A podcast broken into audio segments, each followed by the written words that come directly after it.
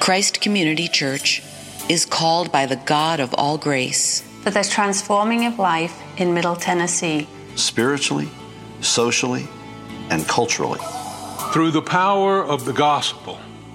From Franklin to the nations of the world. All for the glory of God. For more information, visit christcommunity.org.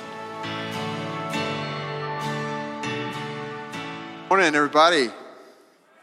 We continue in our series with Jesus. And uh, last week we looked at the woman in Samaria at the well, and we found a desperate woman who met a compassionate Jesus. A compassionate Jesus. Jesus meets us right in those places of brokenness. One of the things we said last week is um, if we don't become pathetic internally, spiritually, feel our need, we really won't meet Jesus. To know Jesus is to need Jesus. To believe in Jesus is to need Jesus, personally feeling that need. And so this week, we continue in this story, the second half of this story. And so now she's seen that Jesus has confronted her. He's called, called out, he's pointed out some of the, the darkest secrets of her life. And now, how is she going to respond to this? And so let's look at John chapter 4, verses 27 through 42. Just then the disciples came back. They marveled that he was talking with a woman, but no one said, What do you seek? or Why are you talking with her? So the woman left her water jar and went away into town and said to the people, Come, see a man who told me all that I ever did. Can this be the Christ? They went out of the town and were coming to him. Meanwhile, the disciples were urging him, saying, Rabbi, eat. But he said to them, I have food to eat that you do not know about. So the disciples said to one another, Has anyone brought him something to eat? Jesus said to them, My food is to do the will of him who sent me and to accomplish his work. Do you not say there are yet four months, then comes the harvest? Look, I tell you, lift up your eyes and see that the fields are white for harvest. Already the one who reaps is receiving wages and gathering fruit for eternal life, so that the sower and reaper may rejoice together. For here the saying holds true one sows and another reaps. I sent you to reap for which for that for which you did not labor. Others have labored, and you have entered into their labor. Many Samaritans from that town believed in him because of the woman's testimony. He told me all that I ever did. So when the Samaritans came to him, they asked him to stay with them, and he stayed there two days. And many more believed because of his word. They said to the woman, It is no longer because of what you said that we believe, for we have heard for ourselves, and we know that this, would you come by your Spirit, and would you show us how wonderful you are? Would you show us how powerful you are? Would you show us how real you are? Would you bring faith where there is doubt? Would you bring hope where there is despair? Would you bring forgiveness and cleansing where there is guilt and shame? We know that you alone can do it, so we ask, I ask, as the one preaching, who needs the sermon as much as he as anyone else. And so I ask that you would bless our time together in Jesus' name. Amen. This is quite a scene. It's like he's caused a stir. And he does something for us. He tells us why he's doing all of this. He says it's because it's the will of God. I'm doing the will of God. Another way to translate that word, the will of God, is desire. That's actually another translation. The desire of God. That's a little less sterile, isn't it? The will, that can be sort of, we can sort of have, you know, conversations about the will of God. Let's talk about the will of God, the hidden will of God, the revealed will of God. There's all these different theological, but you can't do that with desire. God's desire is for this woman to come to know him. His desire is why Jesus Christ came into this world. His will, his desire is for everyone to know his love. That's his, his desire. Have you ever thought about God having desire? And that whatever he desires, he accomplishes. His desire for you.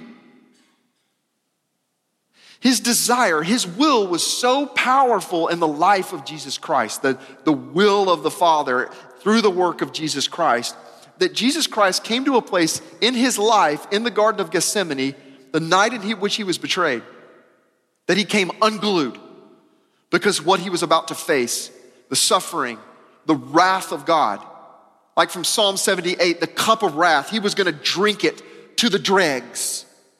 And it was so overwhelming that he sweat blood. That actually, the stress was so great. That actually happened. That can happen to someone under great physical or emotional stress. The, the capillary blood vessels that feed the sweat glands rupture. And Jesus says, If it be your will, will you take this cup from me? And he asks, Will you take it from me? Multiple times, Will you take this from me? But then he says this Not my will, but your will be done. God's desire is so powerful that it took Jesus apart. Jesus Christ wanted to so fulfill the desire of God that he sweat blood, that he actually bled out on a hill outside Jerusalem because of God's desire. I think we need to recapture that. Instead of having this sort of stoic God or this detached God who sort of thunders down theological treatises, right? That he sort of gives us this sort of thing and then he sort of steps away from us, but not a God who's in, involved in history and is with this woman and is with these people, that is, that is saving people. That the God of the universe has a desire for you to know him so much that he's pursuing you this morning through his spirit by his word. This present moment, God's love is coming for you. So we'll look at three goes through us. Two prepositions. How about that? God's desire is to be with us, and God's desire works through us, and then so what? Desire with us, desire through us, so what? The ubiquitous, so what? One day I'll stop doing that. I'm, I'm like addicted to it now. I'm sorry. I have so what? My students make fun of me all the time. Uh, they roll their eyes when I say so what, but so what? God's desire is to be with you. That's his desire. That's what the Bible's about. Father, Son, and Holy Spirit, the Father with the Son, and the Son with the Spirit, and the Son with the Father, and the Father with the Son. God is a withness. God is a relationship within Himself. With is God's favorite preposition. That's who He is. And so He creates man in His image and says it's not good for man to not be with someone else. So He creates woman also in His image to also show this picture of with. It's not just the first marriage, it's the first community, it's the first with. God's desire is to create and for us to be with Him and with us. So we, the very famous passage from Isaiah 43 that has comforted so many people over the years, countless number of you. When you pass from the, when you pass through the waters, I will be with you. And the flames They'll, you'll, if you walk through the flames, you'll not be burned. The rivers shall not overwhelm you. For I am the Lord your God, the Holy One of Israel. That is, my very identity is to be with you, just like I am with myself, Father, Son, and Spirit. Are you seeing this? That's the very meaning of the Bible. It's the very, uh, it's the very uh, explanation of who God is, Father, Son, and Holy Spirit. And we go from Isaiah to Revelation chapter 21, listen to this God's desire fully met as we see into the future that is certain because God, Father, Son, and Holy Spirit, His love will accomplish this. It can't be thwarted, it's invincible.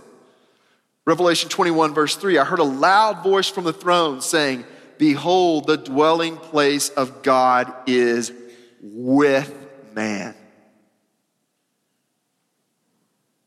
And he will dwell with them, and they will be his people.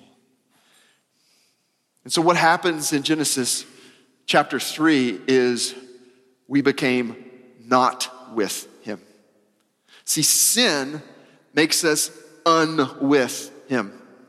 Brian Fikkert's great book, probably a decade old now, When Helping Hurts, he said what happened in the fall was a breakdown of relationships.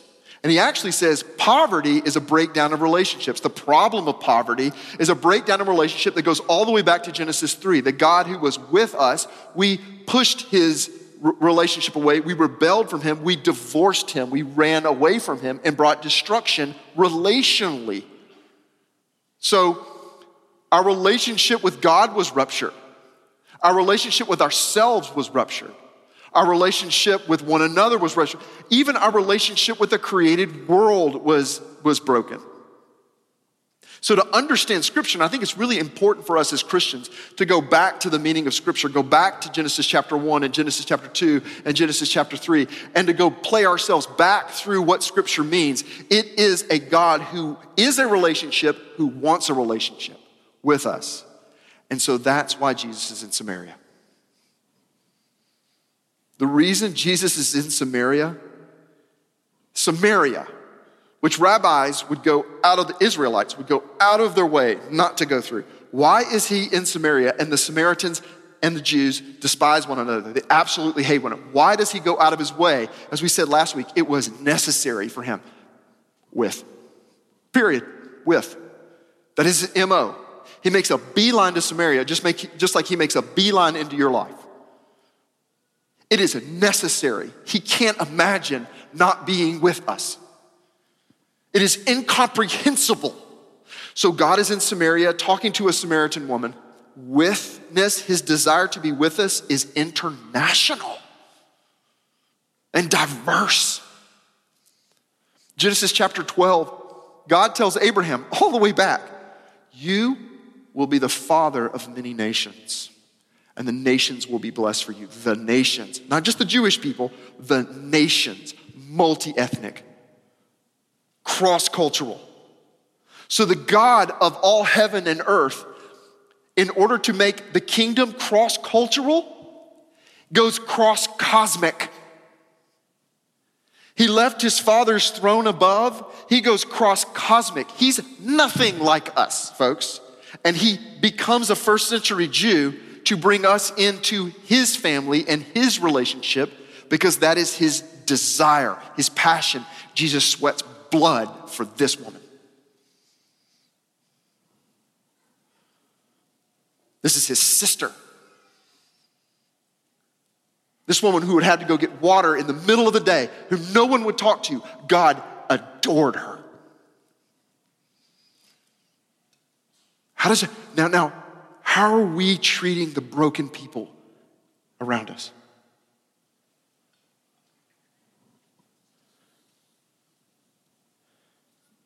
Is it like 1 John chapter 1 verse 3? The same person who wrote this gospel, Jesus' best friend, the one, by the way, John, at the end of the gospel, before Jesus was, was crucified, the Last Supper, he actually says he reclined his head against Jesus. He was leaning back. He was probably the youngest disciple. Some people even think maybe late teens or early 20s. He was the youngest disciple, and Jesus was like his big brother. And he was leaning his head, and Brennan Manning says he could hear the heartbeat of God. And listen to what he says in 1 John, verse 3. We proclaim this message to you so that you may have fellowship with us. Koinonia, fellowship with us. And indeed, our fellowship is with the Father and with his Son, Jesus Christ. John knew exactly what Jesus was all about. So, what does that mean for us? The healing of the nations, that means Jew and Gentile and Nigerian and Japanese and Swede and Chilean, and on and on and on. Every nation, every tribe, every tongue, every single one made by God, and God is thrilled with diversity because he is diversity and unity. He is God one in three. So, guess what? That's the only way our desire for diversity and cross cultural ministry can come. It has to go right to the very heart of God. It has to start with God's heart. Just imagine what he's doing, what he's creating, all the colors and the sounds and the smells and every culture of the earth, and what caused division and what caused xenophobia and what caused racism. Is, what God is doing is He's healing the nations in Revelation 22 with the leaves of the tree of life to bring us all back together. That's what He's doing. God was split in two to do it. Do you see, can you feel it? Jesus said that he's seeking worshipers. He's literally saying to them that he's seeking you out to go and harvest, to harvest this. He said, Look, the, the fields are white for the harvest, bringing those sheaves in. And he says, This woman, this woman is part of the harvest. He's seeking worshipers. He's seeking people who have been transformed by the gospel. He's seeking people to be joyful about Jesus. Every knee will bow and every tongue will confess that Jesus Christ is uh, watching Ken Burns' documentary on country music a couple years ago. It's amazing. Listen to what Marty Stuart said, amazing musician and also country music historian. He says, It was a badge of honor in the old days to bring your culture to the table in country music. He said that's why Bob Wills and his guys brought us Western music, and Hank Williams brought the South, brought the South from him with honky tonks, and Johnny Cash brought the black dirt land of Arkansas, and Bill Monroe brought music out of Kentucky and bluegrass music. Willie Nelson brought his, brought his poetry from Texas, and Patsy Cline brought us heartache from Virginia. Y'all, our town, our place is made out of that kind of diversity. You know what that is? It's a preview of the kingdom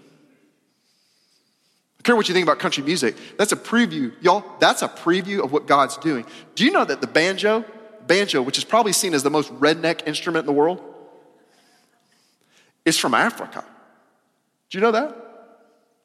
Banjo is an African instrument. What is God doing?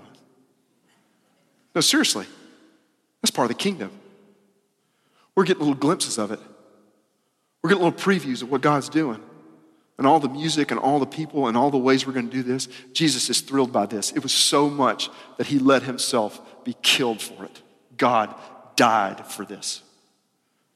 With. Get little previews with food. You know what Viet Cajun food is? I haven't had it, but I want it. It's in Houston. So many Vietnamese immigrants live in Houston, and so many Cajuns from South Louisiana live in Houston, and they produced Viet Cajun food. You can get crawfish with Vietnamese spices. Yes, please. Now, here's the thing that's delicious, and that's the kingdom. That's with. And it's pulsing through the heart of God. And one day, every knee will bow and every tongue will confess. And one day, there will be no more crying and there will be no more pain. And we'll all be together and we'll stop fighting with each other and we'll stop being suspicious and we'll stop committing a suicide with each other and we'll stop judging one another because we'll be with. And here we have it in this passage. And the disciples are going, What are you doing? Amen. And here's what's amazing the disciples are us. The disciples are going, What are you doing? Why are you talking? Like, but they were afraid. Even like, why are you talking to her? Why are, we? you know, the church has always been slow to get this, but we need to wake up. That's what he's saying. Wake up. Look at this field. Look what I'm doing. So that's, that's his desire is to be with us. But, his, but next, we see his desire is to work through us. To work through us. Here's what happens she leaves her water jar. Now, that's just a historical fact. That actually happened that's something that you wouldn't include if you were writing like a legend or a myth or things like this all over the gospel. Like she left her water jar. That really, John said she left it. He noticed that. But I want you to think, why do you think she left it? Didn't need it. Couldn't think about anything else.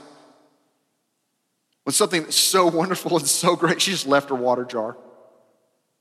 That's not only actually happened, it's also a symbol that she's a new person. She's found the living water. Why?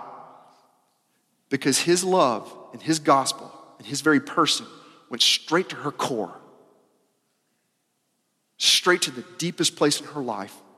She says to, to her people, He told me everything I ever did. He told me everything I ever did. We just get a little snippet. He told me everything I ever did. Swiss psychologist of the mid 20th century, Paul Tournier, says, Nothing keeps, makes us lonelier than our secrets. Nothing makes us lonelier than our secrets. Jesus knew that. Told me everything I ever did. And so, what happens is to go to that place of guilt that we've shoved down so much, so much, and our consciences are so burdened and so guilty, and that we're just sort of managing the guilt and shame. Just pushed down and so many secrets and so many things, so much shame, so much stuff. Jesus goes right to that and frees us absolutely liberates us. John chapter 4, his very first sermon was from Isaiah, the book of Isaiah, and he says, I've come to set the captives free. And that's exactly what he's doing in this passage in very real, specific ways. He tells you everything you ever did and then says, You're forgiven. You ever did.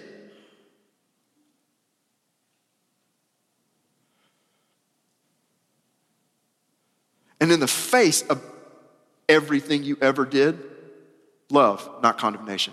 John chapter 3 the Son of Man did not come into the world to condemn the world, the Son of Man came into the world to save the world.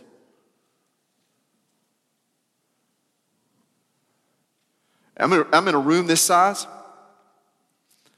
There's some secrets on steroid in here.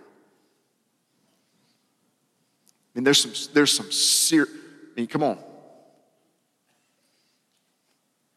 And Jesus could come up to you and say, I got you beat. I got you beat. My love gets the last word on you. What? In the face of every, see, that's what it feels like for the gospel to go to your heart. In the face of everything, in face of all the debts and all the Friday night regrets, they all fade like the fog in the summer sun when Jesus shows up. No more doom, no more wrath, no more condemnation. Here's the thing right then, even though you still feel it, even though in yourself you're still guilty, you are guilty and not guilty. That's what justification is. Jesus Christ, it is, y'all, it is outrageous. You are guilty in yourself because you've done jacked up things, and you are as perfectly righteous as the second person of the Trinity. That, my friends, is good news, all caps. That, that's what that is. And so, like, we're holding it and like we want to sort of do it. Like, it's a paradox. Yep, call it something else. It's definitely that too. Buechner, Frederick Buechner said, the gospel's not too good to be true, it's too good to not be true. There's no way we're making up anything that's this good. No way. We make up religions. We make up like rules and, and ways that you don't just say, you don't just show up. You know what this is? This is, Jesus did not give her a pep talk, He adopted her. Don't think about the difference between a pep talk and adoption. A pep talk's like, come on, you can do this. Stop, stop sleeping around. Just say you could say, come on, you can do this. You've got it within you to stop sleeping around, to stop lusting, to stop giving yourself in all these toxic relationships. You can do this. Come on, you can do this. Y'all read the books? Those books sell. You know what I'm saying? Those books sell. You got this, right? Jesus says, Boy, you don't got this, right?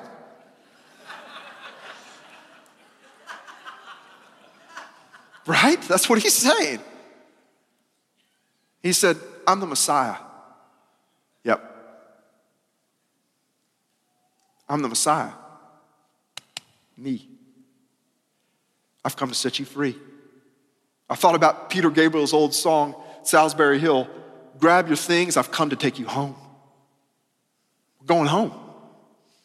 So here she is, this woman, who knows why she shows up, and in that moment she's freed. And so, what does that mean for us? It means that we become rooted in the love of God eternally, which then enables us to run. To run. And our guilt is what's keeping you from loving people. Our guilt and our shame, the heaviness of that, keeps us away from people. It keeps us away from the world and it keeps us away from evangelism. It keeps us away from it keeps us away from encountering people. It keeps us away from worship. But if Jesus says, "You're mine," but you don't know about this, he goes, "I know everything." I... so what is evangelism before we go to our last point? It flows, what does it mean to flow outward and through us? Verse 39 Many Samaritans from that town believed in him because of the woman's testimony. She's already having testimony. How dare she? She's never even been to seminary. She's already telling people about Jesus. She just showed up and said, He told me everything I ever did. And so when the Samaritans came to him, verse 40, they asked him to stay with them, and he stayed there two days. And many more believed because of his word. And they said to the woman, It is no longer because of what you said that we believe. We've heard for ourselves. And we know that this indeed is the Savior of the world. Y'all, here's what evangelism is evangelism is telling people that Jesus is the Savior of the world. Y'all, Christianity is that. So here's what that means you start with that, and then you move on to the behavior. But this is what matters. We're not converting people into a political party. We are not trying to make people nice. Bore me to tears. Go be a, go do a, go start your own, move to California, start your own religion, as we'd say in Arkansas. Give me a break. We're trying to make people nice and all that stuff. You're going to be transformed. You meet someone like this. Over time, Jesus is going to change you. But this is what matters. We're not here to make people nice. We're not maybe here to primarily to make people more moral. We're not trying to get people on a political train. We're not trying to see what your view is on a certain hot. That's all of those things. What matters is, do you believe Jesus is risen and is the King of all? And if someone believes that, that's that is our message. And if someone believes that, then we say, well, how does he? Who does he? Does he care who I sleep with? How does he want me to use my money? Because he's the king of the world. And if he's the king of the world, then he gets to say whatever he wants to about your body and your money, right?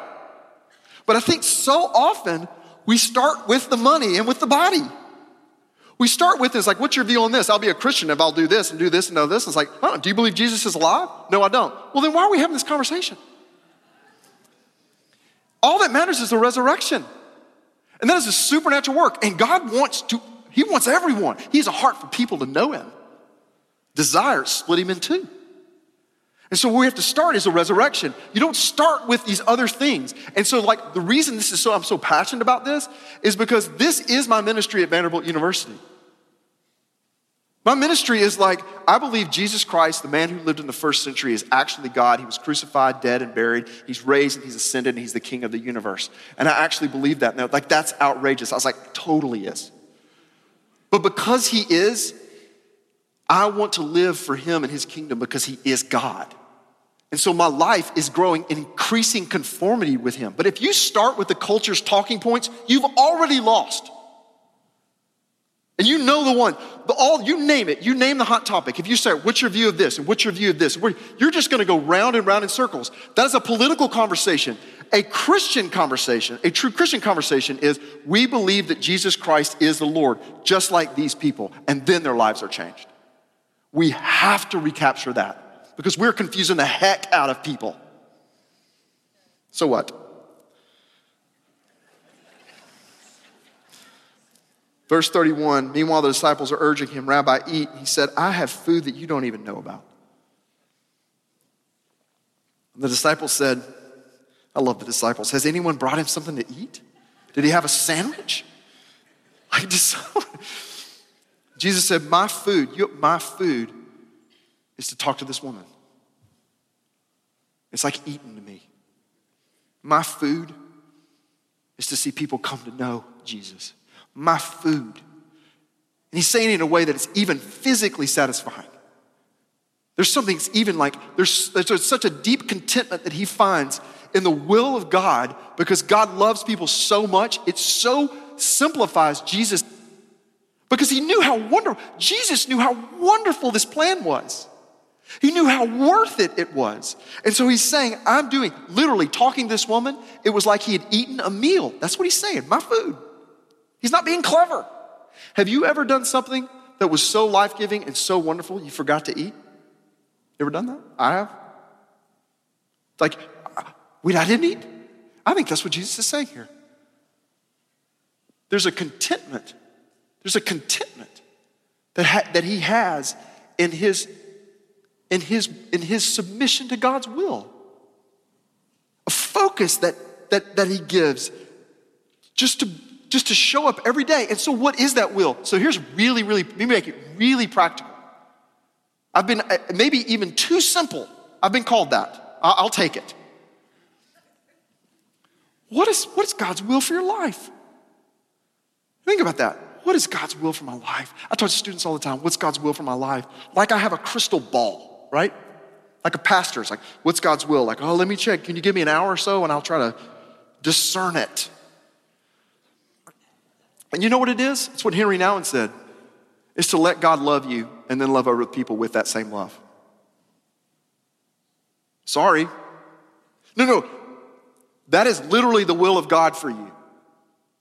Is to be loved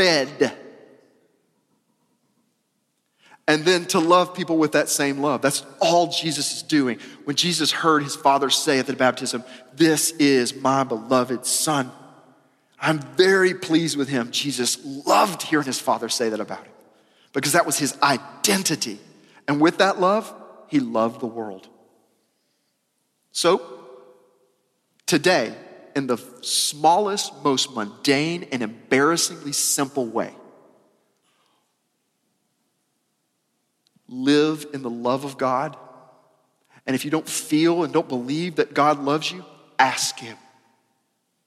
You love me. And the more that we live in the love of God and the more that we move out with that same love, that's the will of God in your life. That looks like a billion different things. The applications are too many to name. That you begin to love things in practical ways. Sometimes it means pointing out someone's sin. Sometimes it means showing someone a, blind spot in their life and calling something out. Sometimes love looks like that. Sometimes love just looks like being silent, being still with someone, sitting with someone as their life is falling apart. But God's will for you, the will that His desire for you, is for you to know how much He loves you. You know, that's really what it is. And then it's to show up in the lives of other people and love people with that same love. Let's pray. Lord, thank you for the opportunity, the privilege of getting to talk about Jesus. Lord, would you give us that kind of focus? That it would actually be like bread to us? That we would be so nourished and so content in your love, so rooted in you, that we would be able to move out in the lives of other people. Lord, so many of us feel condemned. And we hear the voice of condemnation, sometimes really loud and sometimes just pestering us. Lord, would you silence it with the blood of Christ? Would you set us free from our past? Would you set us free from a fear of future so that we could be present in the lives of other people and love them? That you would show up and love people through us. We know that's your will and your desire. And come, Lord Jesus, in your name we pray. Amen.